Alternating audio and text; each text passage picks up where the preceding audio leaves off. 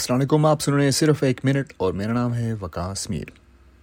جب آپ کو کوئی رائے دیتا ہے، تو آپ اپنے ذہن میں اس رائے کو لے کر کیا سچ مچ میں اتنی دور پہنچ جاتے ہیں کہ اگلا بندہ شاید آپ کا برا چاہتا ہو؟